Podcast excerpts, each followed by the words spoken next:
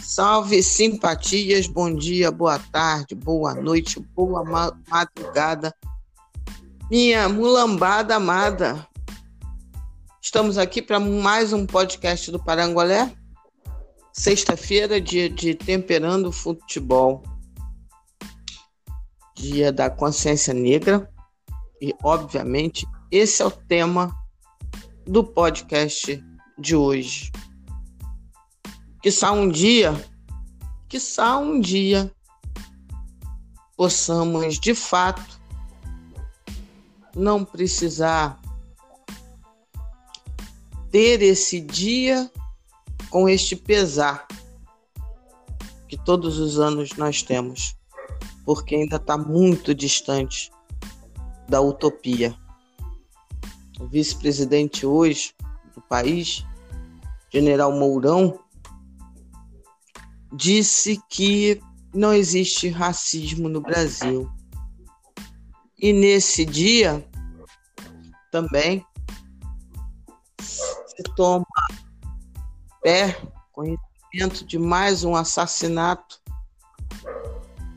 na unidade de Porto Alegre, uma das unidades é, em Porto Alegre da rede de supermercados Carrefour onde seguranças da unidade espancaram um senhor chamado João, né?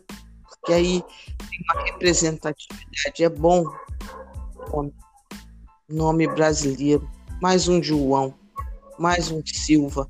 Todo dia tem isso. Todo dia. Todo santo dia.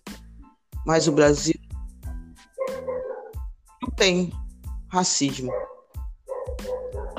Bom, o meu lugar de fala é somente de uma brasileira, um ser humano sentido. Porque, porque nunca quem tem lugar de fala, hoje em especial, e não apenas hoje, é meu amigo, um meu amigo que eu tenho muito orgulho de ter como companheiro fixo aqui no podcast do Parangolé, professor de história, advogado, meu amigo negro, Sérgio Ribeiro. Um beijo no seu coração, meu amigo. O microfone é seu. Salve, salve, galera é, no nosso podcast Temperando, é, com um tema bem, bem expressivo e bem legal para o dia de hoje. Coincidência, nós não, não marcamos para falar sobre essa questão específica, mas hoje não tem como fugir disso. Mas antes eu gostaria, eu gostaria aqui de agradecer a a todos os todas as pessoas que vêm ouvindo o nosso trabalho no pós-jogo, no Urubuzando. É, hoje foi um feedback legal com a galera. É, muito retorno positivo do nosso trabalho. Isso significa que a gente vem fazendo conteúdo de qualidade para que todo mundo possa escutar, interagir com a gente. A gente pede sugestões. Hoje já teve uma. É, é isso, a gente vai tratar um pouco do que aconteceu desse trágico episódio mais uma vez com a rede de supermercado Carrefour. Não é a primeira, né? A repercussão é bem, bem grande, bem grande. Eu acho que pela primeira vez a gente tem uma, reper, uma repercussão nacional de, de um fato desse, até influenciado pelo que aconteceu com George Floyd. E você falou João para poder dizer que é um nome bem brasileiro, como dizia o poeta, era só mais um Silva. É, meu amigo. É, meu amigo. Algumas redes de supermercados da. Não, falei errado. Algumas das unidades da rede estão sofrendo alguns ataques. Se classifica como depredação eu, sinceramente, eu não tenho é, nenhum tipo de vontade de criticar um vidro quebrado quando nós temos um corpo estendido no chão de uma rede que repetidamente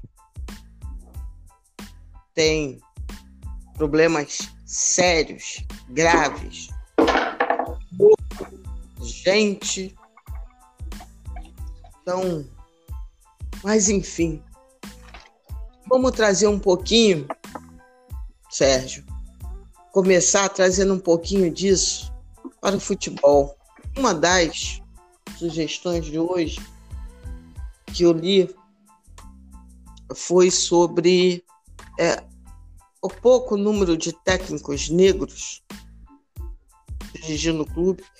De manhã eu vi uma matéria sobre presidentes de clube, só tem um, da Ponte Preta, de Campinas. E, enfim, falar, falar um pouco sobre o racismo, sobre o universo do futebol, as impressões que nós temos, como isso é sutilmente, né, vamos assim dizer, é tão estrutural, é tão normal isso, que as coisas vão passando, a gente vai normalizando, né, Sérgio? É uma coisa impressionante. É, de fato, não se tem muitas explicações só, se olharmos só o futebol, porque o futebol é um microcosmo da sociedade. Tudo que vale para a sociedade vale para o futebol.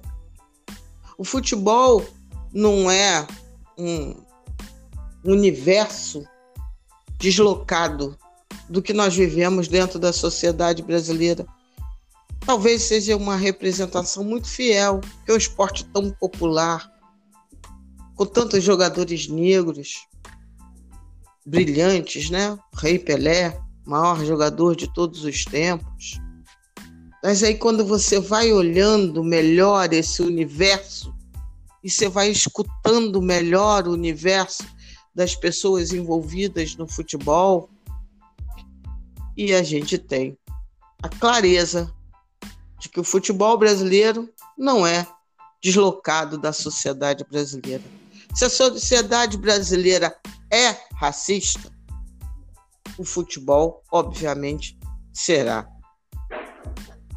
Então, é, o primeiro, inclusive o primeiro jogador negro é, do Flamengo não era tão negro, só para ficar dentro desse aspecto aí, não foi considerado como sendo o primeiro jogador negro do Flamengo, que foi o Noga, se eu não me engano. É... Enfim, eu quero debater com você aqui, Sérgio, é esse estado de coisa de hoje. Não vamos nem falar, até porque o tempo, e certamente não será o primeiro, não será o último, podcasts, podcast que falaremos sobre isso. Não quero falar muito sobre a origem. Eu quero falar do ano de 2020. Passado isso tudo, passado esse tempo todo, você acredita que o racismo também habita o futebol? Eu falei da minha impressão. E como eu sempre vou reiterar hoje, o lugar de fala é seu, amigo. É, bom, o racismo habita o futebol habita há muito tempo. Vale lembrar que um dos nossos adversários aqui no Rio, o Fluminense, é, os jogadores passavam um pó de arroz na cara para ficar mais branco. Por isso, o pó de arroz foi inserido na torcida do Fluminense. Muitos não sabem, muita galera nova aí que tem preguiça de de pesquisar, mas aqui é um local onde a gente pode ajudar nessa informação. Quem quiser mais detalhes sobre isso, dá uma olhada. Todos os clubes, muitos clubes brasileiros têm histórias bonitas com essa questão do racismo. O próprio maior adversário do Flamengo hoje no Rio, que é o Basco, também tem uma história bonita com, com relação ao racismo. É, e no futebol, assim como você disse, o futebol é reflexo da sociedade e vice-versa.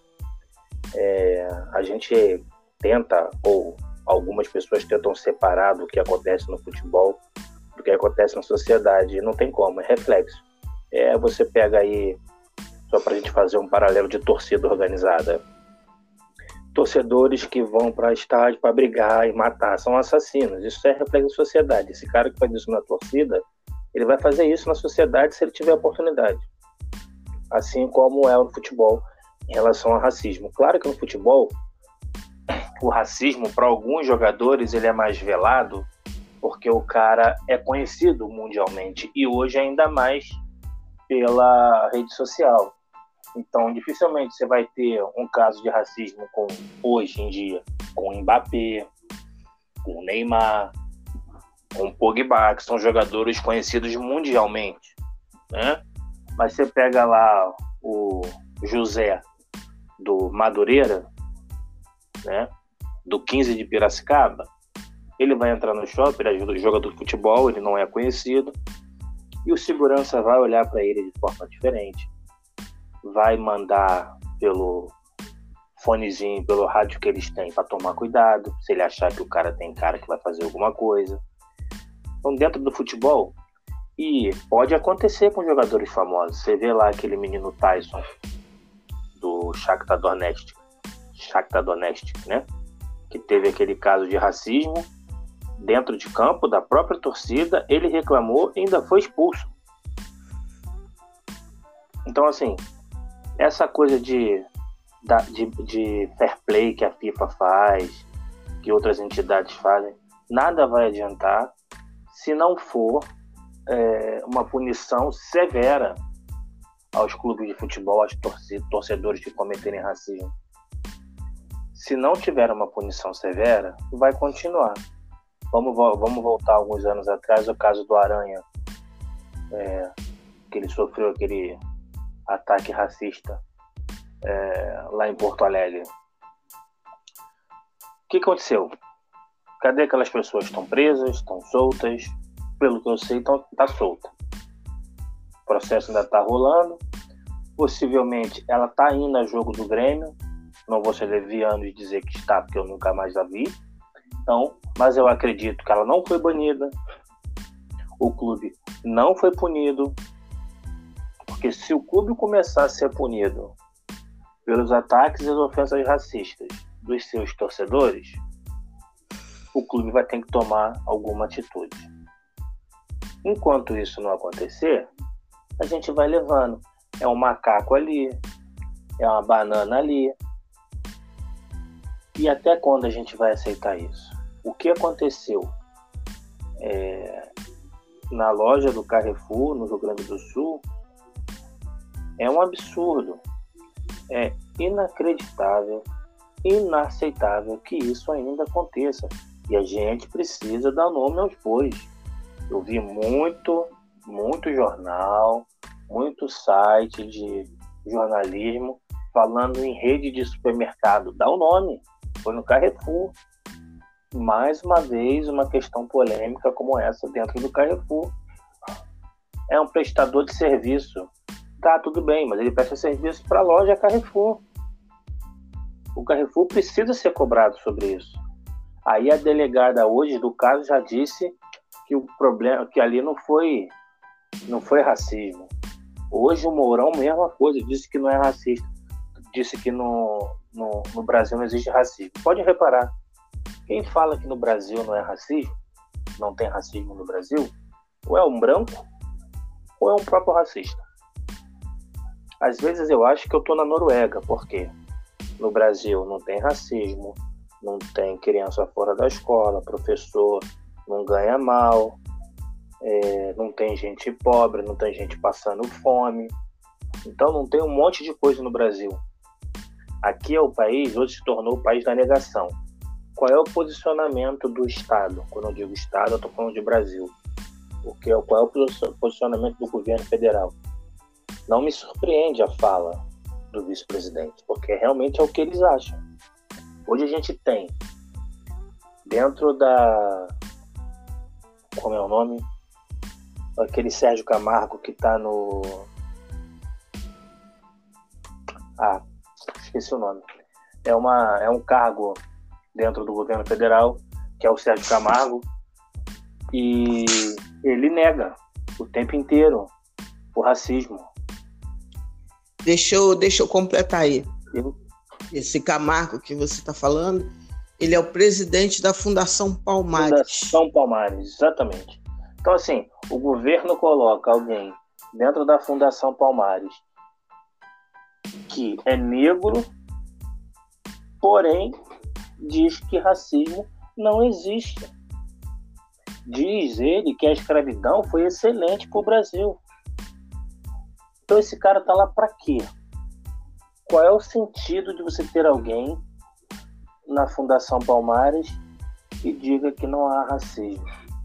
Aí você vê na rede social um monte de gente dizendo que não existe racismo, que isso é lacração.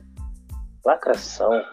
O cara foi morto a socos e depois foi, teve o pescoço pressionado pelo joelho de um dos seguranças, sendo um desses seguranças um policial, sendo um desses seguranças um policial, que a polícia está aí para nos proteger,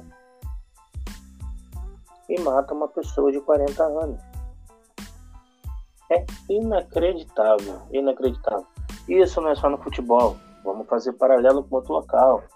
Uma pessoa negra, você vai num colégio particular, eu estudei em escola particular, então eu posso falar na minha sala tinham dois negros, uma menina, uma, uma menina e um menino. Você vai na faculdade particular, você tem uma sala com 40 alunos, três, quatro são negros. Aí você vai numa escola, uma faculdade pública,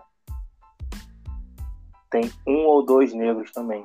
Mas é como assim na faculdade pública? Sim, porque na faculdade pública, muitas das pessoas que vão entrar e ingressar na faculdade pública são pessoas que têm condições de estudar em escolas boas, e isso reflete dentro da universidade pública, porque na escola particular você tem uma, uma porcentagem muito pequena de pessoas negras estudando. Por quê? Porque normalmente os negros ocupam vagas no mercado de trabalho que não são alto nível, são sempre aquele. É o rapaz da faxina, é a doméstica, é o faz tudo, é o pedreiro, Nada contra essas profissões, pelo contrário, são muito dignas e merecem todo o meu respeito. Todo o meu respeito. Só que isso influencia para tudo na sociedade. E assim, existe aquela coisa do racismo estrutural, que é você estar tá na rua e você vê dois moleques ou dois garotos ou dois homens negros andando, você já olha para trás, já aperta o passo, achando que pode ser assaltado. Mas se você vê dois branquinhos, você não vai fazer isso. Você não vai fazer. Isso já está no subconsciente. E a gente só vai conseguir mudar isso com as futuras gerações, com os nossos filhos, os nossos sobrinhos, os nossos primos menores que a gente pode conversar, pode falar, dizer que o que, que essa questão do racismo é crime, é crime, racismo é crime, crime. A pessoa que comete racismo está cometendo um crime e ela precisa pagar por esse crime. O problema é que a gente tem um país hoje que não se pune crime de racismo.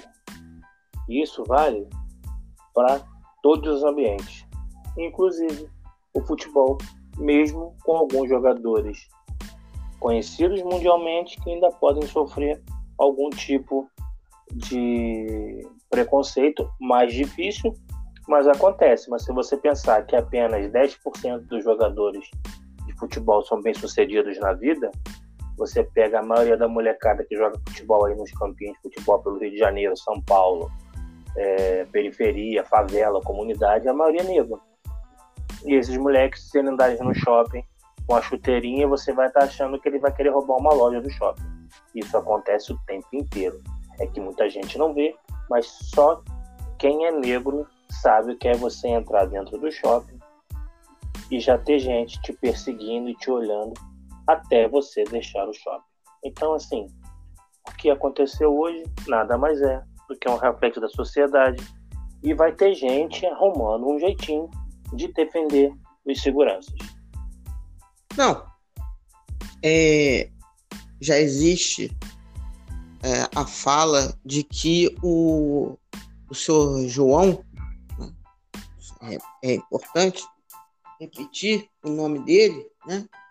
não é um número, o senhor João Alberto, ele já levantaram uma, uma ficha, alguma coisa assim, né? E aí eu, é o que eu sempre digo. É, fiz até um paralelo hoje no Twitter. A questão é que João Alberto, mesmo que seja que tenha algum tipo de pendência de ficha, não importa. O que foi feito com ele foi justiçamento. Uma pessoa branca teria ocorrido justiçamento? Vamos supor, né? vamos até supor isso. Possivelmente ele seria encaminhado, seria algemado, seria encaminhado para algum lugar. Então, isso daí não é nenhum tipo de paralelo. Fato é que o Brasil é um país racista. Fato é que nós não temos técnicos, como o rapaz hoje no Twitter falou, por que temos tão poucos técnicos? Técnico é cargo de comando. Técnico é cargo técnico, né? Pode parecer uma redundância, mas técnico é cargo técnico. Então, o que se espera de um negro é habilidade, é força, é a utilização do talento técnico bruto. Não se espera de um negro dentro desse universo do futebol que ele ocupe cargos que requeiram um conhecimento mais técnico, mais acadêmico, ou seja, o uso do intelecto. Isso se vê também na sociedade. Isso também se espera na sociedade brasileira, porque vivemos um país que foi construído com bases racistas. O Antônio Tabet fez uma postagem ainda há pouco, disse assim: vamos ter sabedoria, vamos ter paz, paz e sabedoria em função do, do, de alguns quebra-quebras que estão acontecendo. Quebra-quebra não. Quebra-quebra na rede de supermercado Carrefour. Não é quebra-quebra generalizado em cidade, não. Não é isso. Só que aí é uma reflexão que eu faço, Sérgio. Paz, quando é paz para alguns, não é paz. Liberdade, quando a liberdade é só para alguns, não é liberdade. Esperança, quando a esperança é só para alguns, não é esperança. Então, o dia que pessoas negras puderem andar no shopping sem serem previamente escolhidas para serem vigiadas, talvez aí nós comecemos a ter um certo nível de possibilidade de paz. Porque não é o vidro quebrado do Carrefour que me tira a paz, que tira a sua paz, que tira a paz da Tatiane, que me que conversou comigo no Twitter.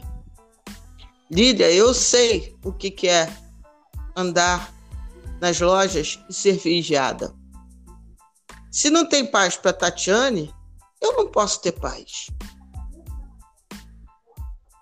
Esse incômodo tinha que ser da sociedade brasileira. Mas parece que uma parte da sociedade prefere negar prefere tapar. Por quê? Porque elas estão do lado que, que tem paz. Tem um lado da sociedade brasileira que tem paz, que não se incomoda, que tem liberdade. Só que se um país a paz é feita só para alguns, nós não temos um país em paz. Nós não temos uma sociedade em paz. Nós não temos um futebol que tenha paz. Estruturalmente, esse é o país construído. De fato, não é um país que nasceu racista em 2018. Ficando claro aqui. O racismo não nasceu com este governo federal. É muito, muito anterior. Muito anterior a isso. Somos uma sociedade que as bases são fincadas no escravagismo. E para alguns, isso funcionou muito bem. E eles fizeram questão de manter esse sistema para que eles sempre se deem bem. Então é um dia de dor. Amanhã será outro dia de dor. Depois de amanhã será outro dia de dor. São muitos dias de dores somadas. Um dia, meu amigo, o caldo entorna. De manhã, cedinho, antes dessas manifestações, eu coloquei. Sabe qual é a sorte do Carrefour, Sérgio? A sorte da rede de supermercados Carrefour e todas as outras que fazem como ela é que eles estão no Brasil. Se tivessem lá nos Estados Unidos, o buraco teria sido mais embaixo. Então, a desestrutura racial que se vê no futebol é a mesma do país. A mesma. Se vê isso nos cargos de direção, se vê isso nos cargos técnicos. Puxar mais uma, vamos dizer assim, um fio, um lado, uma coisa dessa história. Muita gente diz assim: olha, tá vendo? Não se pode mais criticar o Vitinho, porque senão você é chamado de racista. Eu detesto o cinismo, Sérgio. Se tem uma coisa que eu não gosto, é pessoa sonsa e pessoa cínica. Não gosto. Porque, obviamente, que qualquer torcedor pode criticar Vitinho. E não será pelo fato do Vitinho ser negro. O que eu digo é: tem muita gente também. E aí eu não vou quantificar. A torcida do, do Flamengo, ela é racista? Não. Não. Ela aplaude o jogador negro. Ela aplaude o jogador nordestino. Isso não quer dizer que eu não reconheça que existem pessoas que aproveitam desse momento para aflorar o seu racismo embutido em algumas críticas.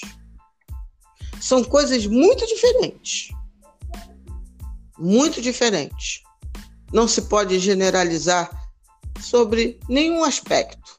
Mas se eu tenho uma sociedade racista, como não terei torcedores racistas, Sérgio?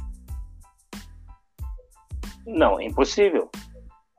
Impossível. Como a gente está bem falando já há bastante tempo e isso a gente concorda muito e acho que até por isso que o nosso podcast vem fazendo sucesso e vem agradando as pessoas, que a gente fala exatamente aquilo que a gente não esconde nada, a gente não tem problema, tiver que descer a marreta no Flamengo, na torcida do Flamengo, a gente vai fazer. Nada mais é do que um reflexo da sociedade. Não existe como um país de 210 milhões de pessoas ter racista e não ter racista na torcida dos clubes independente de qualquer clube. Sempre tem. Por quê? Porque o cara, o, o, o torcedor de futebol, ele está incluído dentro de uma sociedade racista. E isso não vai mudar. E nunca mudará. Né? É, falando do futebol, mais recentemente até, é, eu não vou dizer que foi, mas também não vou dizer que não. Existiu um goleiro do Botafogo que se aposentou há pouco tempo, Jefferson que estava agarrando muito. Era o melhor goleiro em atividade no país. Foi a seleção. Começou como titular. Assim que o Dunga chega na seleção brasileira, ele do nada é barrado e entra o Alisson, que hoje é um goleiro de sucesso no, no Liverpool. Não se tem, assim como não se tem treinador, você não tem confiança num goleiro negro. E isso é verdade. Se você parar para pensar, olha o que está acontecendo com o Hugo. O Hugo sofreu vários ataques racistas. Vários ataques racistas. O Vitinho sofreu vários ataques racistas. Mas vamos falar do goleiro em parte. Assim como tem pouco treinador, no Brasil, por exemplo, tem pouco goleiro titular que foi titular da seleção negro. Você faz uma breve história de goleiros da seleção brasileira aí nos últimos 30 anos, você não vai ter nenhum disputando Copa do Mundo. Todos brancos. Todos. Pode pegar as últimas Copas. Não tem um titular negro. Não parece, não parece, mas isso é uma coisa que vem lá de trás, com aquele goleiro da seleção brasileira, que sofreu preconceito, que falhou na Copa do Mundo. Desde então, não se tem um goleiro negro titular na seleção brasileira disputando uma Copa do Mundo. E vou mais além. Pegue os clubes da Série A.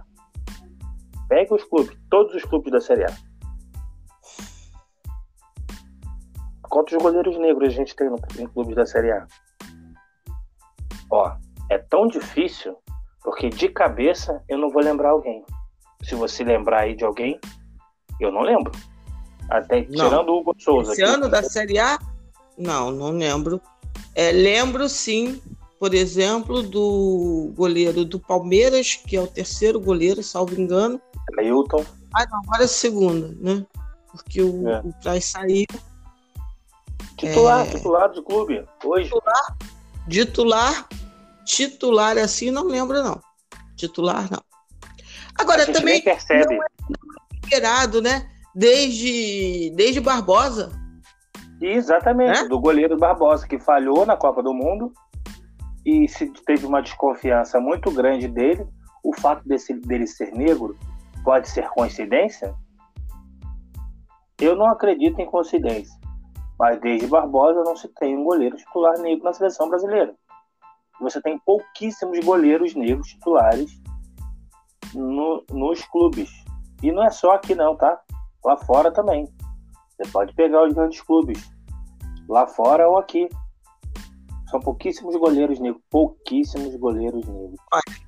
Mas no exterior, no exterior, eu vou dizer assim, é, eu não tenho a vivência, até pelo aspecto de, de cada país, né? É, que seja relacionado a isso. O goleiro do, do Chelsea, não vou lembrar o nome agora, é, é negro. Enfim, mas a questão é que não se espera de um jogador negro. Vamos, vamos pensar, o cara foi para a escolinha. Quem é o cara aqui primeiro que ganha mais no futebol? Que arrebenta, que vai ter mais contrato, os atacantes, correto? Exatamente. Normalmente, quem arrebenta a boca do balão é atacante. E se espera sempre do, do negro que ele seja o cara do ataque, o que faça gol, porque ele tem um filho. É, tipo, é quase dizer assim, um desperdício, porque isso é esperado. É isso que é esperado. Né? E o menino negro ele vai se espelhar em que goleiros negros para chegar numa escolinha e dizer assim: não, eu quero ser goleiro. Porque no esporte, como na vida, mas no esporte muito especialmente, é muito emblemático essa coisa do herói, né? Eu quero ser aquele cara, eu quero ser o Gabigol, eu quero ser é, o Neymar, eu quero ser. Entendeu? Eu acho que isso é quase um, um ciclo. Você tem que aconteceu com Barbosa. Ficou durante muitos anos esse estigma, né? Tivemos depois Dida como um grande. Uhum. Mas aí você pega exatamente isso. Olha, olha o átimo de tempo. Você tem o, o, você teve o Wagner no Botafogo, você teve Jefferson, né? tem poucos. Você tem átimos, você tem pontualmente alguns goleiros de destaque. Porque eu acho que desde lá de trás, desde lá de trás, criou-se isso que você falou, o estigma. Né? Do, do, do negro, porque o goleiro ele tem que ter né? a calma, ele tem que ter inteligência, ele tem que ter envergadura, tem que ter isso tudo. Com Barbosa, parecia que uh, isso tinha se quebrado em relação aos goleiros negros. E o moleque, ele gosta de se espelhar.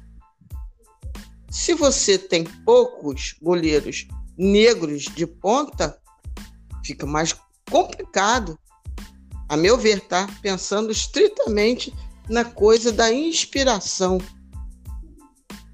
Você vai ver menos moleques se inspirando. Então, eu acho que isso também corrobora o que você está falando. Hoje temos o Hugo, uma joia, que é um garoto, que é um ser humano, que falha, falha sim. O que eu digo do, do racismo estrutural é que muitas vezes se aproveita o torcedor, como você falou, de todas as torcidas, todas. Vinícius Júnior, o quanto que ele é ofendido racialmente pela torcida adversária. Nós vimos isso no jogo contra o Botafogo, ele ainda estava aqui, obviamente no Flamengo, né? senão não teria tido, não era contra o Botafogo. Nós tivemos um caso disso. Que ele foi ofendido por uma série de torcedores do Botafogo, que, como era jogador do Flamengo, né, iriam querer afetar, ofender o Vinícius. E qual a forma de, de ofender que eles escolheram? O racismo. Então, é, as pessoas que ofenderam Vinícius, elas foram racistas só naquele momento no estádio? Outra, a voz até falou. Eles, eles imitaram macaco para o Vinícius só naquele momentozinho. Se você pensa em xingar, em ofender um jogador, e se você não é racista, isso nem passa pela sua cabeça bobão, safado, ou qualquer outra coisa assim. Mas se você imita um macaco para ele, é porque você tem sim questões racistas a se resolver. A meu ver. Entendeu, Sérgio? Exatamente. E agora a gente passa para. Você falou do, do, do, dos goleiros. De Barbosa a Jefferson, teve o Wagner lá no Botafogo. E tem esse agora esse Mendy lá no. Acho que é Mendy, o do Chelsea. É, não me lembro. Acho que é Mendy. É, e você pega os treinadores. Você, são 20 clubes na Série A. 20 clubes. Só tem um treinador negro, que é o Jair Ventura. O resto é tudo branco. E você percebe que quando o treinador é negro, quando o atacante é negro, quando o goleiro é negro, ele é sempre mais cobrado. É tão assim, para mim é, é, é, é, tão claro, tão claro, que quando o cara é negro, ele sempre é mais cobrado em todas as profissões, desde o goleiro ao diretor da empresa, porque sempre tem alguém que vai olhar com ar de superioridade. Lá, quando fizeram a abolição dos escravos, se tivessem feito corretamente o que deveria ser feito, condições de trabalho, diminuir a desigualdade, condições de estudo, porque você fez uma abolição e largou as pessoas na rua. Então você pega um exemplo bobo. É... Praça 15. Hoje é Praça 15. Você tem lá muito Para quem não é do rua. Rio, para quem não é do Rio, Praça 15 é um lugar histórico no centro da cidade do Rio de Janeiro. Histórico. Isso, centro histórico. É, você chega na Praça 15, hoje não é tanto assim, mas alguns anos atrás era um cheiro de xixi horrível, com vários moradores de rua. É, na época da escravidão, a simples era abolição, era a mesma coisa. Por quê? A maioria desses escravos libertos não tinham casa, não tinha para onde ir. Foram morar na rua. Foram para a Praça 15. Na Praça 15 faziam é, roupas para vender, é, barraquinha para vender suas as, as mulheres costureiras para fazer manta, essas coisas vendiam lá. E quando eles não tinham onde morar, eles faziam todas as suas necessidades na Praça 15. Praça 15 era uma, era era uma praça muito, é, com um cheiro muito forte de necessidade. Igualmente a Praça de Lisboa, de Lisboa porque a Praça 15 é, é uma imitação de, da Praça de Lisboa, porque Dom João VI, quando vem para o Brasil, ele traz certas coisas que ele tem lá em Lisboa, ele coloca aqui em, no Rio, assim como é o aqueduto da Lapa, em Lisboa também tem um aqueduto, só para a gente ter uma, uma ideia. Então, isso é histórico, isso é histórico. Então, desde quando teve a, a abolição dos escravos, eles vieram para a rua, ali eles eram tratados como as pessoas hoje tratam os moradores de rua, que você passa, você nem chega perto achando que você vai pegar algum tipo de doença, assim era com os escravos. E isso vem desde então. Desde então. Mudou alguma coisa? Mudou um pouquinho. As pessoas. Quer dizer, eu não acho que mudou muita coisa, não. Eu sou bem radical esse ponto, tá? Eu acho até que tem mais gente falando na televisão, essas coisas todas, mas para mim não mudou muita coisa desde, desde, desde antigamente. A única diferença agora é que as pessoas são mais veladas com o racismo. Apesar que, de uns tempos para cá, você falou que não começou em 2018, certamente. Mas até 2018, você tinha pessoas que tinham menos disposição para falar sobre isso. Mesmo que o cara fosse racista, aquela coisa do ah, será que vai ter o dia do branco? Dia da Consciência Humana, entendeu? Então, assim, só que hoje você, você tem internet, tudo você, depois de 2018 para cá, os boçais começaram a sair do esgoto moral, intelectual, moral e intelectual, para falar um monte de abobrinha. Inclusive dizer que racismo não existe e é apenas uma lacração de esquerda aonde o racismo é de esquerda. Racismo é crime, não tem nada a ver com ideologia. Precisa... Não, racismo, racismo é um tema humano, né, Sérgio? Como várias Exato. outras coisas, não são temas de ideologia é, político-partidária. São temas humanos. São temas de empatia humana, de respeito humano. Não tem nada a ver com política partidária, isso. O problema é que as pessoas, muitas delas, não têm mais. Acabou, e parece para mim, que acabou a empatia. Acabou, você não tem mais empatia com as pessoas. Isso serve para tudo, e principalmente para quem é negro. Você andar, é o exemplo que eu vou dar de novo, 8 horas da noite num sábado. Se você estiver subindo na sua rua, tiver um negro do teu lado, você já, não estou dizendo você especificamente, estou dizendo de forma, de forma generalizada, você já fica preocupado achando que aquele cara vai te assaltar, mas se for um branco, você não vai ficar preocupado, ainda mais se ele estiver bem arrumado. É, eu acho que na verdade isso sempre existiu. Esse tipo de coisa, sempre por exemplo. Existiu. Porque é a questão estrutural.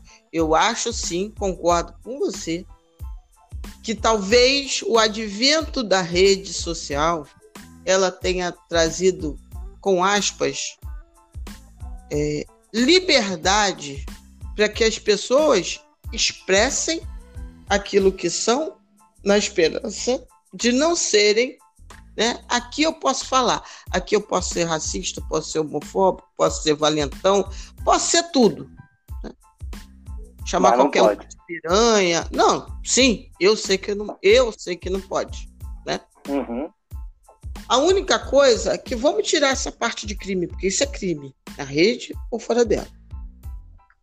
O que acontece para mim é que a, a, a, a, a rede social ela esfrega na nossa cara uma coisa que a hipocrisia velava. Exatamente. Entendeu? Assim, tá muito claro. Tá muito claro os problemas que a sociedade brasileira tem que enfrentar e que tem que enfrentar desde sempre, mas que sempre hipocritamente se colocava sobre, vamos dizer assim, suspeita. Será que o Brasil é tão racista mesmo? Né? Porque temos ali. Opa! Agora, se alguém tem dúvida disso, deve viver em Marte e pensar que está no Brasil, mas na verdade vive em Marte. Hoje temos todos os elementos ali espalhados, esfregando na nossa cara os problemas estruturais de sociedade que o Brasil vive. Um país com pouca mobilidade social, sim, um país racista? Sim. Como vamos, como vamos enfrentar isso?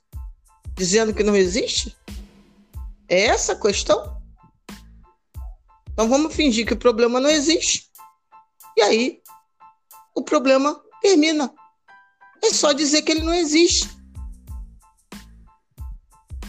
Então está na hora, sim, de falarmos eu não quero ver. Vou dar um exemplo de uma coisa que me incomoda. Aí você vai dizer, por exemplo, se meu incômodo é, é, é correto, ou enfim.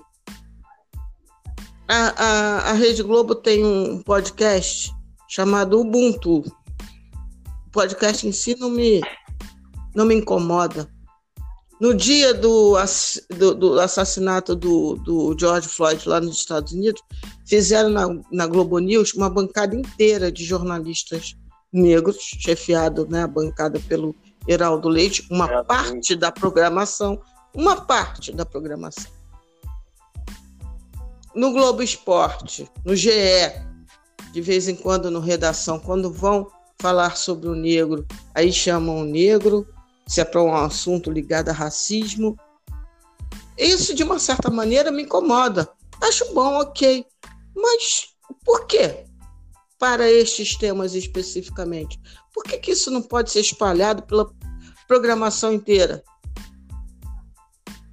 Obviamente que isso se é também, também um reflexo disso que você já citou. Se a formação superior ela é um funil no Brasil, um funil racial, porque também temos um funil econômico, não é isso? Ainda uhum. temos um país desigual, racista, aí você junta as coisas, pronto. Temos, obviamente, teremos menos profissionais de nível superior dentro dessa escala de negros e pobres, pobres negros. Tudo isso é uma salada que prejudica, inclusive, prejudica, inclusive, o próprio desenvolvimento do país. Aí já não estou nem falando mais só o que já deveria ser suficiente do aspecto humano. Porque, volto a dizer, a questão racial, a questão do respeito, do respeito ao próximo, do respeito às escolhas pessoais do próximo, ela é uma questão humana. Ela não é político-partidária. Não é. Não deveria ser. Né? Então, quando você tem esses, esses funis, esses gargalos, todo o restante fica contaminado. São menos repórteres negros, são menos doutores negros. Tudo isso vai se refletindo. Se estruturalmente a base é feita para isso. O Brasil é um país que foi estruturado para ser assim. Mas até que ponto esse caldeirão vai ferver e nunca vai estourar, Sérgio? Até quando? É.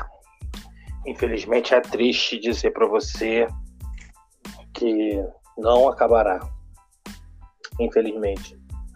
A gente vai conviver com esse racismo estrutural, esse racismo nojento durante muitos e muitos anos. Eu tenho total consciência que meus filhos e meus netos não não chegarão ao ponto de ter falado. Hoje ainda bem que não existe mais racismo. É, eu estou muito eu eu nem escrevi muita coisa no, nas minhas redes sociais sobre essa questão de hoje, porque tem coisas que eu prefiro às vezes não escrever para não, não ter nenhum tipo de problema.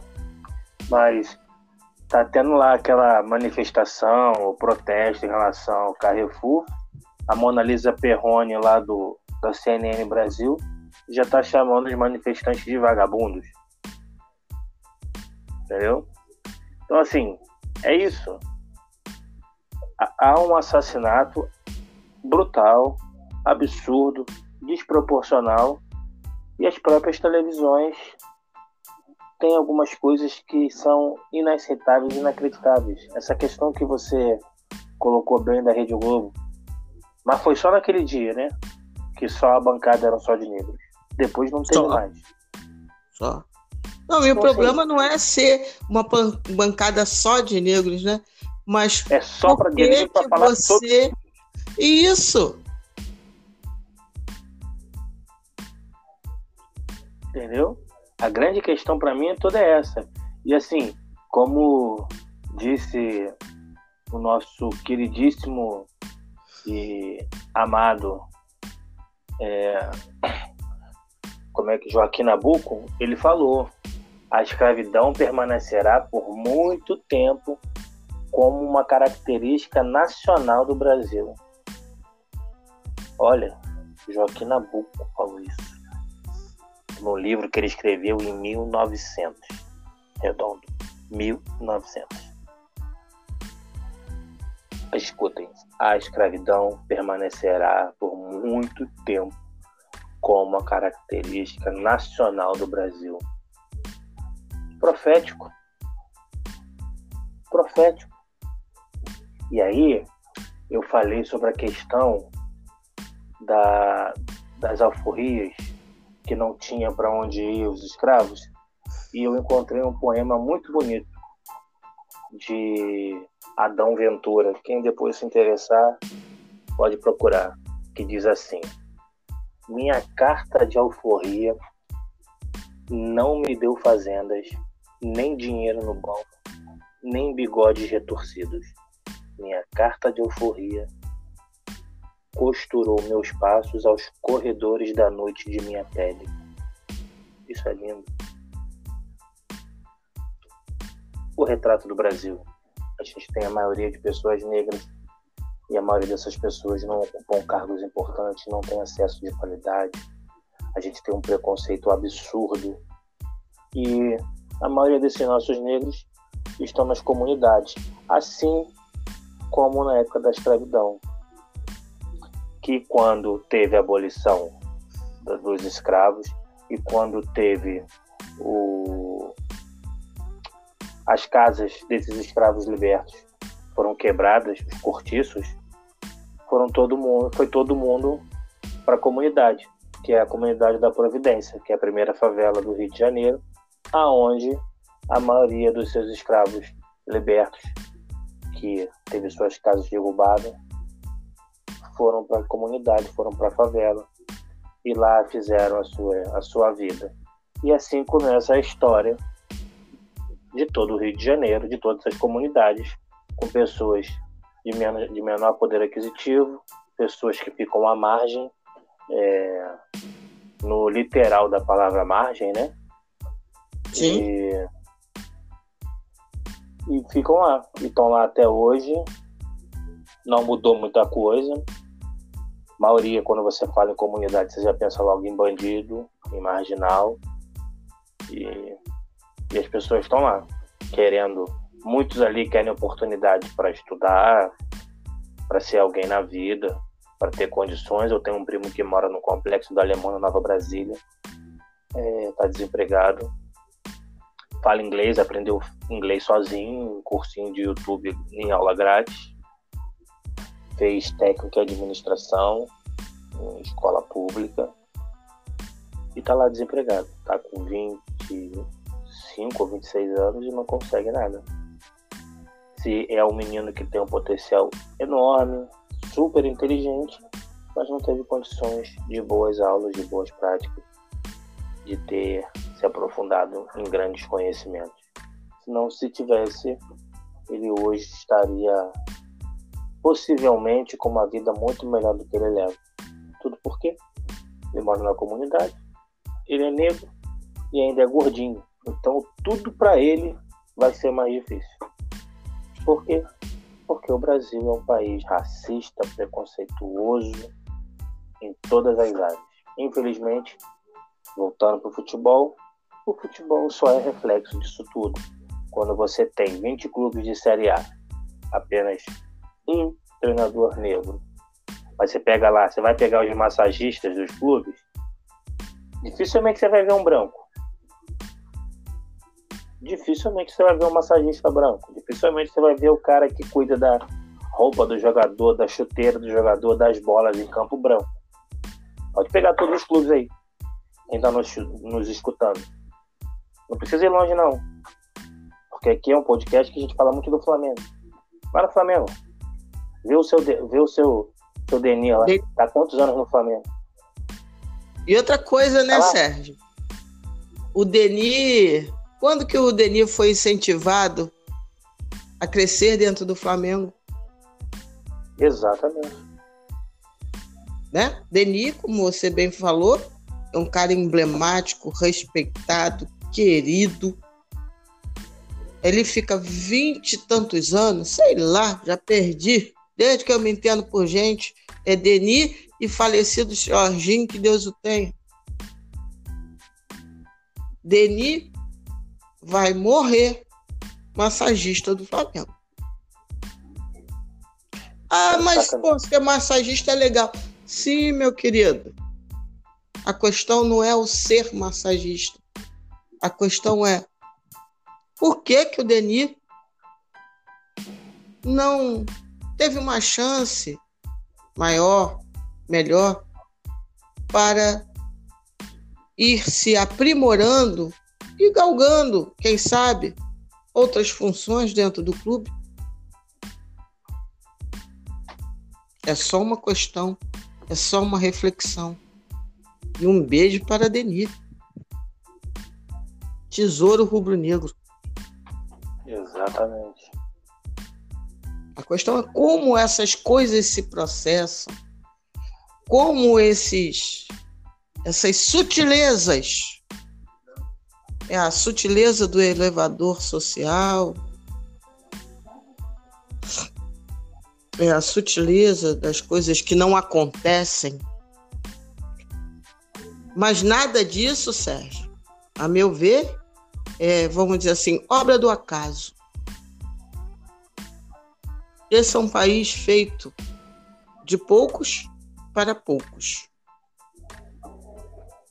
Um Desde dia. Sua construção. Sim. Um dia, a galera desses poucos, quem sabe, vai se tocar que esse país pode ser muito melhor, muito mais rico, quando ele puder ser feito para muitos mais. Né? Oxalá. Quantos, quantos talentos como seu primo, talentos, talentos incríveis, são desperdiçados. Hoje eu vi um filme agora à tarde, aliás, não é a primeira vez que eu vejo, Estrela, em limite, três negras foram fundamentais dentro do, do avanço da NASA para mandar o homem à Lua lá na década de 60. E aí, interessante pegar só um caso que é emblemático nisso em relação aos talentos desperdiçados. Né? É, é, existia um grupo de mulheres negras que trabalhava afastada do campo do campus principal, né? um grupo de computadoras, porque elas eram chamadas assim, porque elas trabalhavam com, com cálculos. E aí uma delas foi chamada para ser apoio da equipe principal. O talento dela foi descoberto pelo chefe maior. Só que ela tinha que ir no banheiro, né? Ela tinha que ir no banheiro. E aí, ela desperdiçava muito tempo do dia dela indo ao banheiro, porque não tinha banheiro para mulheres de cor, como eles tratavam, é, no prédio que ela trabalhava. Ela tinha que ir lá no prédio antigo, cerca de um quilômetro, para poder fazer xixi toda vez que ela queria fazer. E aí, um dia, o chefe aborrecido falou: como é que pode? O que está acontecendo? Que várias vezes eu te procuro e você não está aqui. Aí ela, no acesso né, de raiva, fala. É, acesso de raiva, não, né? um acesso de dignidade. Ela falou: não, você já experimentou andar de salto com uma saia abaixo dos joelhos, andar um quilômetro toda vez que eu preciso ir ao banheiro? Ele, espantado, o chefe, né? Mas como assim? Ela é. E por que, que você não vai num banheiro aqui? Porque não posso. Porque não tem banheiros para mim aqui, nesse prédio inteiro. Aí o cara marreta, né? Ele não fala nada com ela. Ele mesmo, o chefe maior lá da, da operação da NASA, ele pega uma barreta e sai marretando pela NASA inteira as placas de banheiro de mulheres de cor. E diz assim: ó, na NASA o xixi de todo mundo é igual. E aí ela tem, né, muito mais produção e ela se transforma numa pessoa é, fundamental para ter tido o sucesso da missão que possibilitou o lançamento do, do foguete da NASA. Sem ela, simplesmente não teria acontecido. Não é que ela teve, foi mais ou menos importantezinha, não. Ela foi fundamental. Isso é um documentário, né? um filme baseado em fatos reais. Documentário não, é um, uma ficção baseada em fatos reais. Ela foi fundamental. Então, assim, olha o talento que ia ser desperdiçado. A máquina IBM, que foi fundamental nessa história, nenhum engenheiro branquelo daqueles da vida da NASA estava conseguindo dar conta da máquina. Foi uma lá desse grupo que ficava quilômetros à distância, que de noite, sorrateiramente, entrou na sala, roubou o livro da biblioteca, estudou a máquina, estudou o negócio, de repente, ela sozinha à noite, ela conseguiu fazer a máquina funcionar. Então, assim. É, esse filme é Estrelas Além do Tempo. Isso, Estrelas Além do Tempo. Além do limite, não, além do tempo. É, e as três e as três cientistas da NASA foi Katarina Johnson, Dorothy Vaughan e Mary Jackson. Isso, Mary Jackson, primeira engenheira mulher negra dos Estados Unidos. Então, assim, é muito talento desperdiçado para que alguns consigam dormir bem. É muita vida desperdiçada para que apenas alguns vivam bem. E isso, minha gente, se reflete em todas as áreas, inclusive no futebol. Não é um mundo à parte. Que o Brasil possa avançar para que muitos mais possam dormir bem, para que muitos mais possam ter paz. Paz sem voz não é paz, é medo. Então, fica aqui um, a minha contribuição mínima para que possamos refletir, pensar, ter mais consciência. O Brasil só vai melhorar se todos nós tivermos um pouco mais de consciência humana. Não tem nada a ver com política partidária. Humana. Gente. E aí, fica para você, meu amigo Sérgio. Tudo que você quiser falar. É. É isso. Tudo que você falou aí é muita realidade. E o futebol nada mais é o reflexo da nossa sociedade. O racismo estrutural ainda existe, vai continuar existindo. Espero que essa questão do Carrefour hoje possa mudar alguma coisa, assim como mudou lá a questão do George Floyd. É, é importante deixar aqui essa reflexão das pessoas parem para pensar que, mais uma vez, como o futebol ele tem seus problemas de racismo estrutural. Goleiro de Série A, nenhum. Goleiro negro, pelo menos não que eu me lembre aqui. Treinador, apenas um. Presidente de clube, como você disse, um. Presidente de CBF, presidente de FIFA,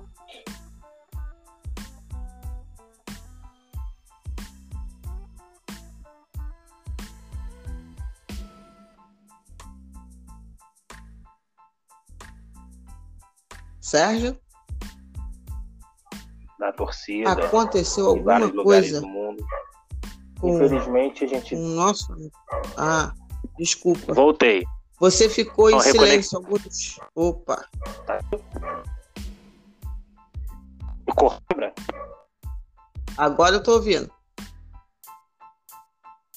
Ah, eu vou fazer, vamos fazer o seguinte, então. Certo, só para falar. pipocando. Oi. Tá, tá, tá legal. Oi. Finaliza e reconecta de novo, que pode tá. ter sido esse negócio de, de internet e também chuva.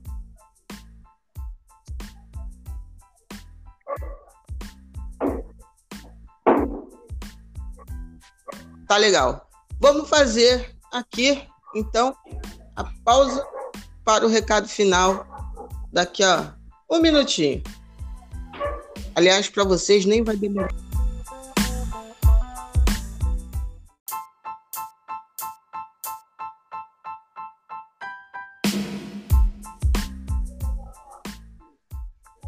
Então, vamos lá. Sérgio, então já dei a palavra final. E agora fica o microfone e depois eu dou meu namastê. É isso. Mais uma vez é um prazer estar com você aqui, minha amiga Lília, é, produzindo todo esse conteúdo. É, o nosso pós-jogo já começou a fazer um grande sucesso entre as pessoas. Eu agradeço é, por mim e por ela, é, essa consideração que todos estão tendo com a gente. Hoje eu escutei um negócio legal, chamaram a gente de Bebeto e Romário. Então foi muito bacana. E significa que a parceria está dando certo. E infelizmente, começando aqui o Temperando Futebol, um assunto, ou felizmente, um assunto tão sério que é o racismo estrutural, devido ao que aconteceu com o João Alberto Silveira de Freitas, porque ele tem nome e sobrenome, foi brutalmente assassinado numa unidade do Carrefour de Porto Alegre, ou do Rio Grande do Sul, Porto Alegre. É, falamos um pouco aqui sobre essa questão do racismo estrutural no futebol, porque não tem como desassociar uma coisa da outra, porque o futebol faz parte da sociedade. E você pega aí como, como um exemplo, você tem pouquíssimos goleiros na Série A negros, pouquíssimos treinadores negros, pouquíssimos presidentes de clubes negros. E aí, é isso mostra fala muito mais do que qualquer outra coisa. Pegue futebol, pegue qualquer outro ramo de uma empresa de grande porte e faça o balanço de contos negros e de contos brancos. É disso que a gente está falando. É desse racismo estrutural que a gente está falando. E é disso que a gente precisa combater, porque não esqueça, racismo é crime e quem cometer racismo tem que ser preso. E olha, fogo nos racistas. É isso, gente. Fico aqui honrada de dividir o podcast do Parangolé com meu amigo Sérgio Ribeiro e desejosa, desejosa de verdade que as pessoas entendam de uma vez por todas que isso é uma questão humana. Se você que está me escutando acredita de fato, lá no fundo, que você foi, sei lá, acostumado, ensinado, você acredita de alguma maneira que uh, você é branco e por isso, de alguma maneira, você é melhor que uma pessoa negra, é só um apelo humano que eu faço. Vamos refletir. Se você percebe na sua vida que vez ou outra você comete algum tipo de ato, pensamento racista, também não se chicoteie, porque é isso que a gente falou. Muitas vezes nós somos, entre aspas, ensinados a isso. Às vezes nem entre aspas, né? É... Vamos refletir. Dá para mudar. Dá para mudar na paz. Mas a panela de pressão, um dia, pode estourar. Um país em paz tem que ser em paz para todos e todas, de qualquer, sobre qualquer prisma, sobre qualquer aspecto. Respeito não tem a ver com nenhum tipo de partido. O respeito é respeito humano. E que a gente possa refletir isso porque todos nós temos seus momentos de inflexão, reflexão, né? de vacilar aqui e ver, ah, vacilei. Vamos lá, vamos refletir. Vale a pena. Nós teremos uma sociedade melhor, nós teremos um país melhor. Devemos escutar as vozes do clamor, da dor, todos nós. Aí sim aí sim poderíamos ter um dia de paz. Porque hoje, assim como todas as, todos os dias da nossa história, nós não tivemos um dia de paz nesse país. Um dia. Quem sabe? Esperança eu tenho. Mas para que a esperança se torne uma realidade, são preciso ações, reflexões. Que tenhamos um país melhor. Saravá para quem é de Saravá. Aleluia para quem é de Aleluia. Shalom para quem é de Shalom.